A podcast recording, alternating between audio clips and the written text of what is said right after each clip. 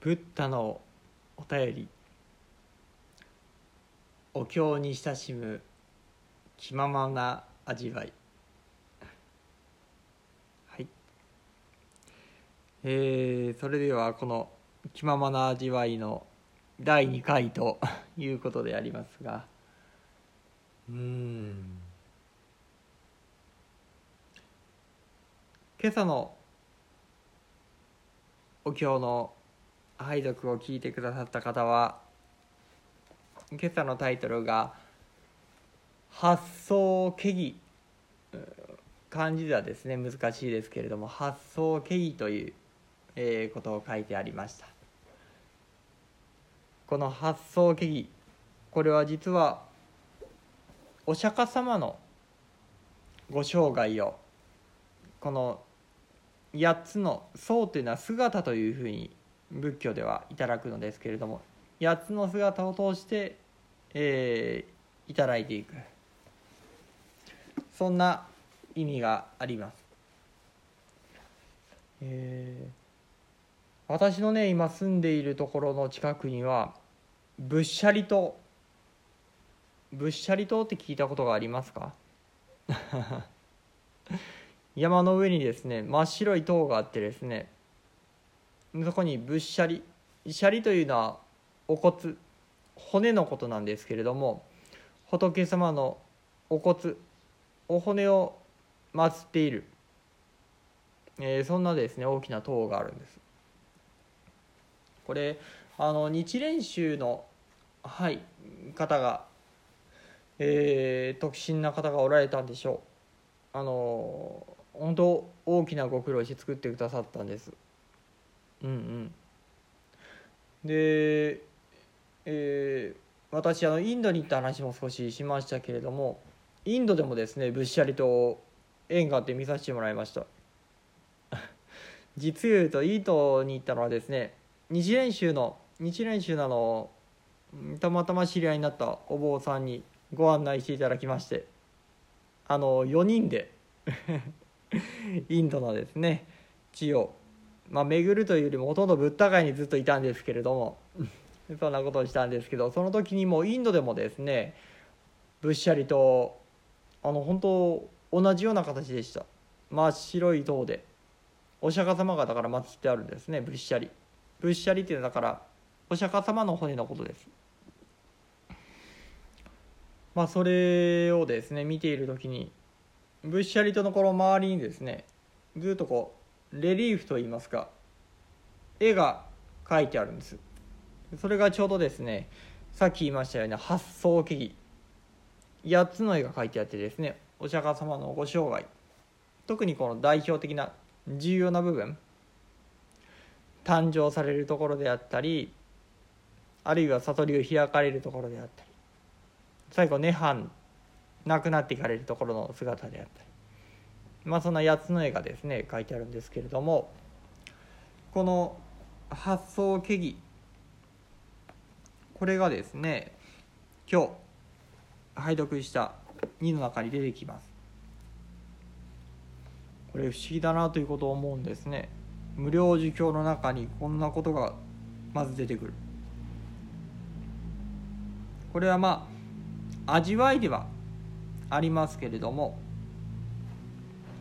最初にですねこれらの菩薩たちは皆普賢菩薩の尊い徳に従いとありました。普賢菩薩って聞いたことがあられる方もあるかもしれません。とても有名な 菩薩様のお一人じゃないかなと思うんですけれども普賢菩薩の尊い徳に従いとあります。この5問からこれはまたこれから先になりますけれども阿弥陀様無料呪物の四十八願がこれからずっとまあもう少ししたら解かれていくんですけどその中の22番目の願に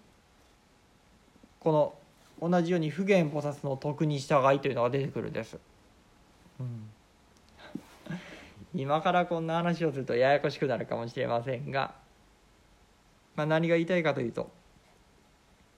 ここの大無量寿経の大経に「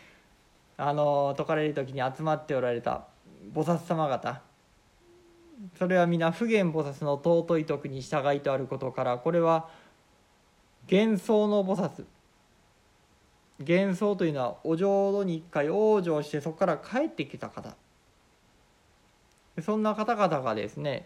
ここにお集まりになっておられるんだって。そんなふうにですねあの私なんか聞かせてもらってます。そうして考えてみますとお釈迦様のようにですねお悟りを開く姿を示すのは何もお一人だけのことに限ったことではない。いろんな方々がですねそうしていろんな場所でお釈迦様のように同じような姿をとって人々の前に表して現れてあのそうやって巧みなご教教してくださっている。そんなことがですね味わえてきます であの話が前後しますけれども仏教でこうややこしいなということを感じるのは名前がねあのさっきも無料事物と言ったり阿弥陀仏と言ったりあの同じ仏様なんだけど呼び方がいっぱい違ってある そんなことがですねある。それがねややこしいんですよ。うん、これどういうことかなということを思言いますとですねインドってもともとあインドってもともとじゃないわ 仏教ってもともとインドから流れてきた教えなんです。でそのインドの言葉が中国に入った時に漢字に言葉が変換されていくんですね。その時に二通りの訳し方があったっていうんです。一つはですねインドの言葉そのまんま同じような発音をする漢字を当てはめるような訳し方。もう一つがその意味をとって。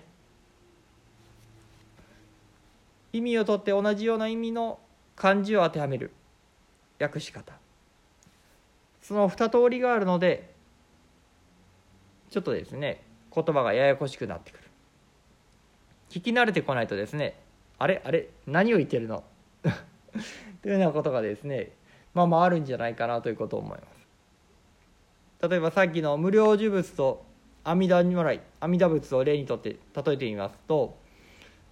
阿弥陀仏というのは実はインドの言葉そのまんまです。インドでアミターユスあるいはアミターバというようなアミターはブッダという言葉そこにですねしかし発音をする漢字を当てはめて訳した訳し方がこの阿弥陀仏という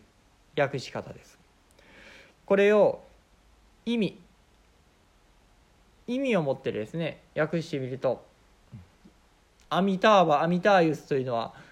無料の光無料の命という意味がありますので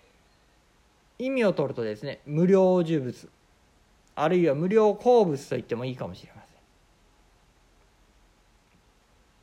せん。ですので今更ではありますがこの仏説無料儒教この無料儒教というのは無料の寿というのは寿命の字が書いてありますけれども寿命の字だから命ということなんです。だからこれは阿弥陀様のことについて阿弥陀仏。阿弥陀如来のことについて説かれた。お経様ですよという。そんなことなんです。だからお経での中には無料呪物無料呪物と出てきますけれどもこれは阿弥陀仏のことなんです。あちなみに仏というのも如来というのもまあ正確に言うとちょっとニュアンスが違ったりするんかもしれませんけれど。同じものとして今お聞きになって大丈夫だと思います。仏というのも如来というのも同じです。仏様、うん、目覚めた人という意味ですけどね。まあそんなふうに仏教なかなか言葉にですねこうちょっと慣れてこないとちょっと聞きがたい。なかなか難しいところがあります。これちょっと恥ずかしい話ですけどあのお経典の中これからねあの釈尊釈尊って出てきます。私大学に入るまでこの釈尊っていうのは誰のことか分かんなかったんですね。これはお釈迦様のことなんです。お釈迦様のことを正式には釈迦牟尼世尊と言います。その略称でですね釈尊というふうに言うたりします。まあここら辺もややこしいですね。だんだんですね耳慣れてきてこないとなかなかえこれ誰誰誰何のこと？みたいなことに なることも多いかもしれません。はい。まあ仏教ではですねそんなことがあります。ああそうそう。だから昨日も少し話しましたようにその尊者両本罪とアニャコンダンニャ。あれも同じなんです。アーニャコンダンニャがその音社音訳音社インドのもともとの言葉を取って言ったらあの翻訳の仕方らしい。両本罪というのはそのお心を取って漢訳されたお名前なんだそうですよ。だから一見全然違うようなね別人のような 風にも聞こえてしまうんだけれども実は同一人物だったり。そんなことがあります。仏典を読む中でですねそんなことがありますのでちょっとそこのところ紹介できたらなということを思いました。はい。それではちょっと話があっちゃこちゃいきましたがここら辺で今回終わりとしたいきます。ありがとうございました。